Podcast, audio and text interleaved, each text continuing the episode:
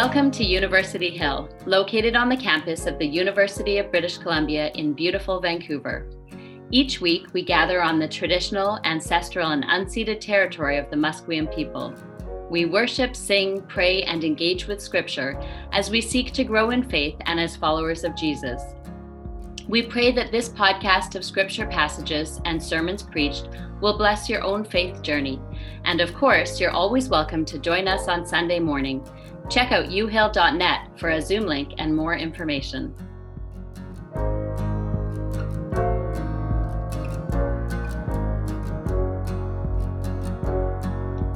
And our New Testament reading comes from John chapter 21, verses 1 through 17. Jesus appears to seven disciples. After these things, Jesus showed himself again to the disciples by the Sea of Tiberias. And he sh- showed himself in this way.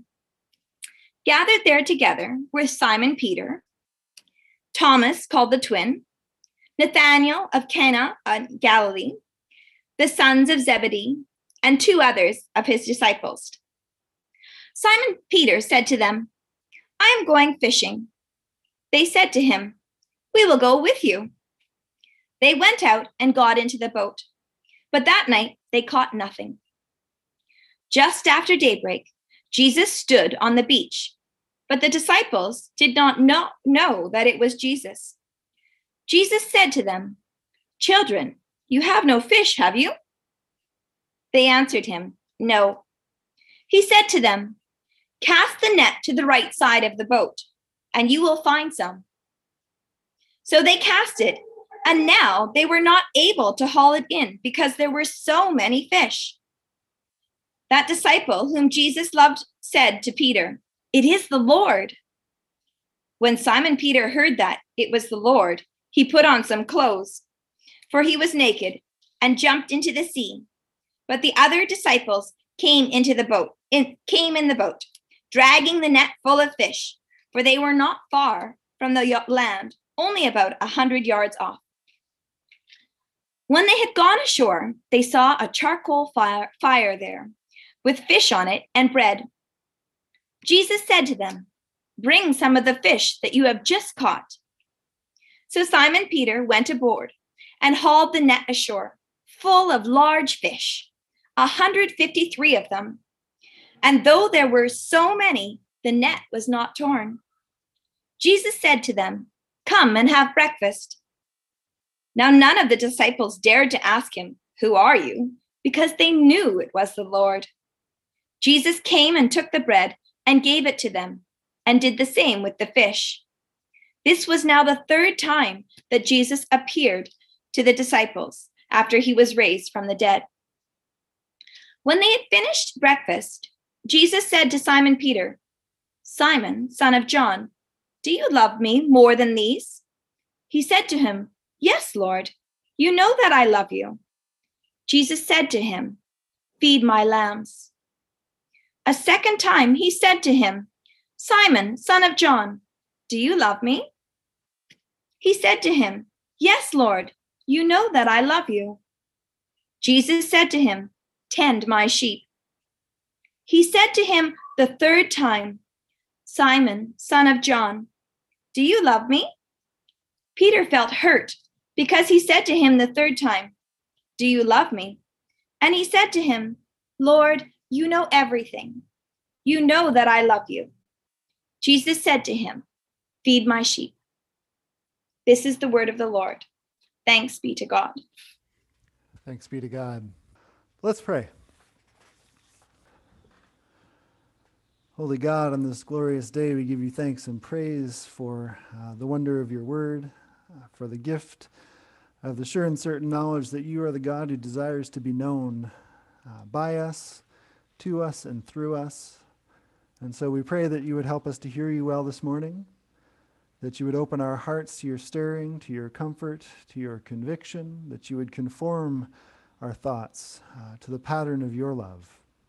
We pray that you would bless the words of my mouth and the meditations of our hearts and minds, that they'd be acceptable in your sight.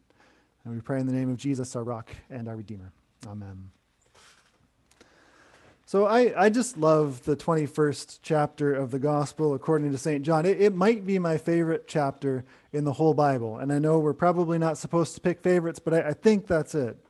And there, there are all kinds of reasons to love this post resurrection story, but the reason I love it is I don't think it should be there at all. Uh, let's just remember what, what came before this. Jesus has shown up to Mary and then to the rest of the disciples, except for Thomas, and he's proclaimed peace to them. He's commissioned them with a gospel mission as the Father sent me, so I send you. He's blown the Holy Spirit all over them, empowering for the ta- them for the task. And then the next week, he shows up again for Thomas's sake, uh, but also, I think, maybe to remind the disciples of, of this new resurrection reality that they're caught up in. You know, because a week after the resurrection, they're still in this locked room, uh, the same place, doors locked again. It seems as if they, they didn't exactly get to the work of going as Jesus was sent. And then John writes this right at the end of chapter 20, just before what, what we just heard. He says, Now Jesus did many other signs in the presence of his disciples, which are written in this book. But these are, or which are not written in this book, rather, but these are written so that you may come to believe that Jesus is the Messiah, the Son of God, and that through believing you may have life in his name. And isn't that just a lovely ending to a gospel? Doesn't that tie up everything just perfectly? The word of the Lord. Thanks be to God. And then John's like, no, but wait, there's more. Now, now, scholars will tell us that the 21st chapter of John is probably a later edition, and that's a, that's a reasonable uh, possibility. But the fact is that it's, it's here. Uh, and there's no attempt, there has been no attempt to kind of iron out the narrative flow, to clean up the details. Uh, in the long history of copying down the gospel for the next generation, no one seems ever to have thought that it might be uh, the right thing to rearrange things so it flows a little better. And I think that is all grace because I think this is just how it happens. You know, as often as not, this is exactly how things go for those of us caught up in the good news of Jesus. Now, some people hear Jesus call and experience the glory of his resurrection and are utterly holy and now and forever transformed. That does happen every once in a while. The, the Damascus Road experiences are real. But for most of us, we're more like these first disciples. Most of us are more like Peter than like Paul, if we're honest. It seems to me exactly right that, that Peter, having experienced Jesus, who was dead, now alive, having heard Jesus' gracious, world inverting word of peace, having received Jesus' gospel commission, and having felt the intimacy and power of the Holy Spirit, that after all of that, he would decide to go fishing. You know, may, may, maybe it would be hard to believe that he, that could be his response if it weren't so blessedly familiar. You know, uh, of course, there's nothing specifically wrong with fishing. I've never quite understood doing it for fun, but there's nothing wrong with it. Uh, I'm sure many good and faithful people have uh, been excellent fisher folk. The problem is that Peter decides that even though Jesus has changed everything, he's going to go back to what he knows. I think that's what's happening here. You know, there, there's lots of evidence that Peter can be a little bit thick. You know, he's not always the swiftest. In an academic competition, he's going to get a participant ribbon. But I think that in this moment, he's thinking pretty clearly. I think here he's on the ball. I think Peter knows that the resurrection changes everything. That the resurrection means that who and how Jesus is, is who and how God is for this world. That the, the topsy turvy kingdom that he proclaimed is how things will be. That his once dead body is the seal on that promise, and not even death can keep God's will from taking shape in the world. I think he knows that the resurrection means that what we thought was power and glory is not power and glory at all. That the way things are is not the way they really are. I think he knows that the resurrection means that God has begun to make the world new, that the day when every tear will be wiped away and every hungry belly will be filled, when the first are last and the last are first, when love and justice and righteousness are the order of the day, that that day is on its way. I think he knows that the resurrection means that we who would have life, not just believe in Jesus, but have life in his name, are commissioned to bear witness with everything we've got our heart, soul, mind, strength, and our stuff to a new world order, a resurrection world order. We're, we're meant to be the answer to that prayer that we sing every week Thy kingdom come, Thy will be done on earth as in heaven, which means God's way in our lives, come what may, just like Jesus. We're sent as He was sent. This is the, the breathless reality into which Jesus has called Peter and his friends. No wonder they go fishing instead. Because Peter knows how to fish. He's a fisherman. That, that's what he was doing the first time that Jesus showed up. It's what he would have done for the rest of his life if Jesus had not called him to drop his nets and follow. You know, for Peter, fishing is everything back to normal. Peter fishing is a world order in a way that he understands. He knows how to navigate the world as a fisherman. You know, out on the water with the nets in his hand and the smell of salt air and the wind in his face, he's more or less in control. And of course, there are things out of his control. Sometimes the fish don't come, and sometimes the weather's bad, but he knows what to do in those situations. You know, Peter fishing is a world in which even the surprises are more or less expected. And I think that Peter knows that Jesus has called him into something totally unexpected. I think that when Jesus says, As the Father sent me, so I send you, that the disciples, for all the things that they don't understand, do understand that he is sending them out as witnesses that God is going to get the world God wants starting now, and that that is the end of our carefully ordered world as we know it. And faced with that, fishing seems like a good idea. Now, I want to state the op- obvious. You know, the problem isn't that they'd go fishing. It's not that Peter couldn't have lived a Christ shaped life in and among the fishing community of Capernaum. Uh, the problem is not fishing. The problem is that that is not what Jesus called them to do. Jesus didn't commission them to try and fit their faith into the world that they already understood. He called them to bear witness to something altogether new. You know, it reminds me a bit of the old pastor who said that if the devil can't get you to do bad things, he'll get you to do almost good things. I'm not, I'm not sure that there's anything particularly diabolical going on here for Peter and the others, but I also don't think that we tend to need much temptation to default to what's comfortable, what we can control, what's pretty close to good. You know, like Peter, I think most people, certainly I, am inclined towards the path of least resistance. But Jesus calls us to something else. He calls us to join him in forging new paths, eh, new possibilities in impossible places. He calls us not to improvement, but to repentance. Not to do a bit better, but to rethink everything, conforming everything to his pattern of love, and then to live in that newness. Right? That's what repentance means. Not just feeling badly for our sins, but renewal and transformation of our hearts and minds.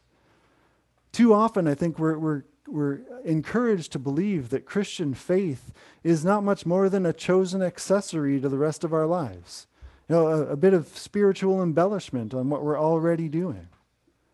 And it's fine for us to celebrate Easter as a kind of vague hope for the future, or perhaps an analogy about the perseverance of the human spirit. But that's not Easter's claim.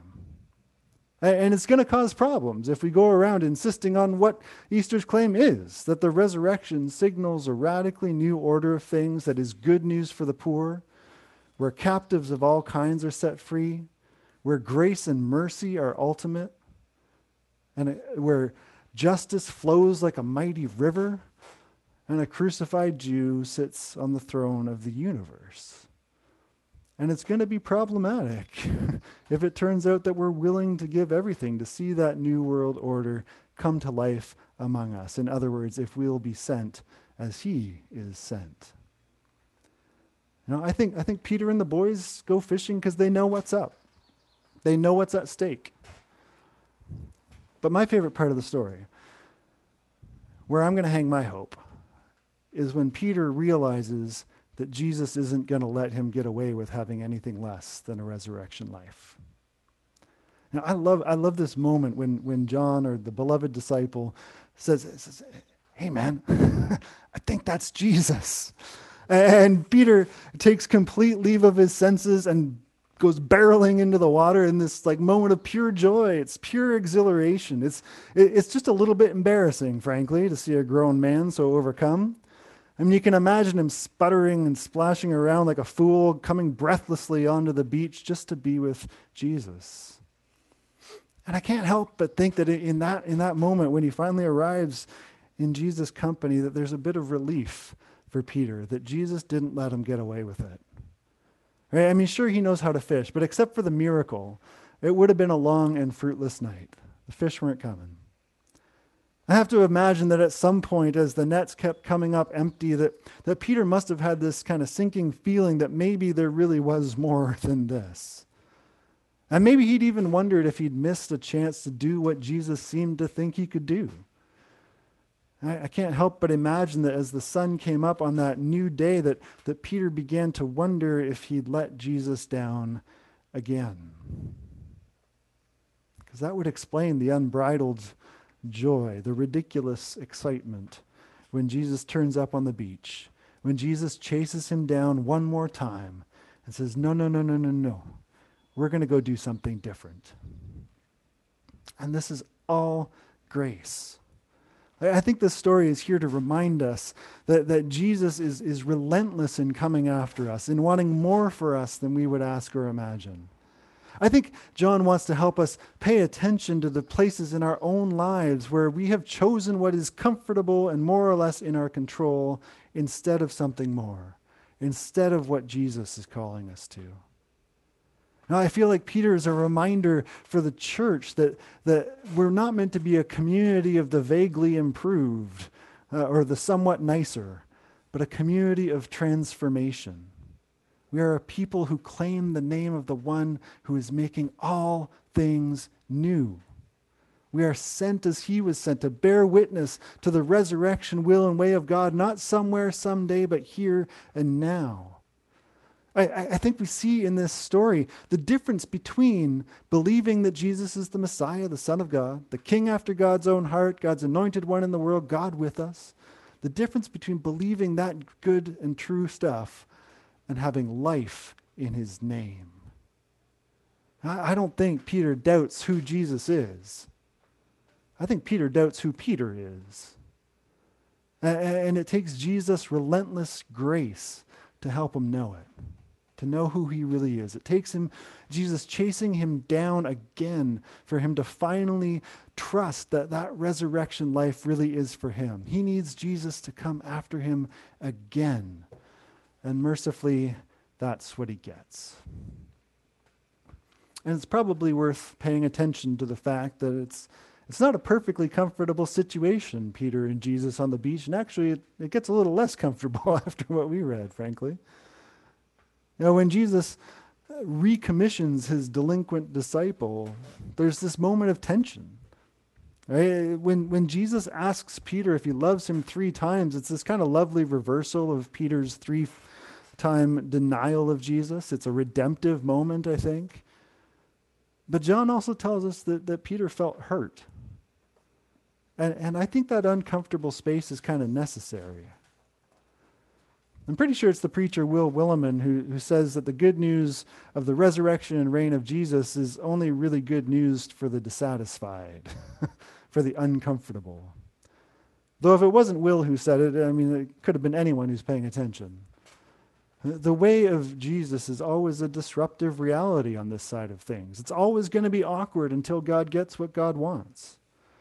If what we really want is a religion that will help us keep things in good order, the way of Jesus isn't going to do us much good.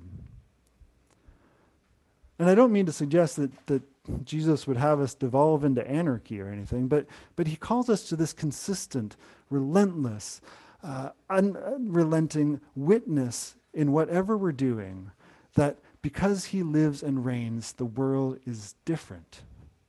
If the core proclamation of the church is that Jesus is Lord, not Caesar, not Apple or Amazon, not democratic capitalism or the free market, not our families or our work or whatever other shiny idol might seduce us. If He is Lord, that means we are free. If He is Lord, that means that we are free to live in His will and way and no other, the way of love and justice and righteousness in everything we do and come what may. And I think that when we come face to face with that call to live freely and fully in everything we do, there are bound to be some uncomfortable moments when we recognize that we have chosen not to do so. Right? We have chosen otherwise. We have settled for less. We have not loved God. We have not loved our neighbors. We have not loved ourselves with our whole heart. We've said that we love Jesus, but we haven't done what he sends us to do to feed the sheep, to be salt in a sin bland world, to be light for eyes gone dim to God's glory and goodness, to be beacons of God's grace and mercy and redemption and renewal and restoration. And, and like Peter, we may find it painful to have that pointed out. You know, but like Peter, I think that space of discomfort uh, or dissatisfaction, maybe even of pain, is also the place where God's transforming grace will meet us. That's where we're most able to hear the invitation in a fresh way. And we have a tendency to kind of avoid those uncomfortable spaces because that's easier, but Jesus wants us to see them for what they are just opportunities to repent, to reorient, to start again. So I want to invite you. Maybe today it's a beautiful day to sit outside, perhaps, and ponder the scriptures. Maybe over the course of the next week, I want to encourage you, I want to invite you to spend some time in this passage and risk asking if there's something in your life that might well be a fine thing, but that is actually a convenient distraction from what Jesus is calling you to. Now, that, that will be different from each of us, but risk asking what your fishing is that comfortable thing that you're clinging to or that you're going back to because you know how to do it. I mean, you might be, for instance, using very sound reason to avoid forgiveness, or, or the idol of safety to avoid holy risk, or fear of causing a stir to avoid some holy mischief. You know, let the Spirit show you that, and then be bold to repent because we are free and we get to. And then my prayer for us all, my prayer for us all is that we would experience joy like Peter. The kind of thrill that might be a little bit embarrassing. I would love for you to have an experience of the joy of Jesus that you would be just a little bit embarrassed to tell anybody about because it's so good. You know, I pray that, that as we recognize that Jesus won't leave us alone, that we'd be overcome with the joy of that fact that we are not a disappointment to Him. But He'll keep coming after us, keep calling us, keep sending us, keep inviting us into the life that is truly life, life caught up in resurrection wonder, life in Jesus' world changing and beautiful name, the name of the one who is making all things, even us, new. So, God, give us grace and guts. Amen.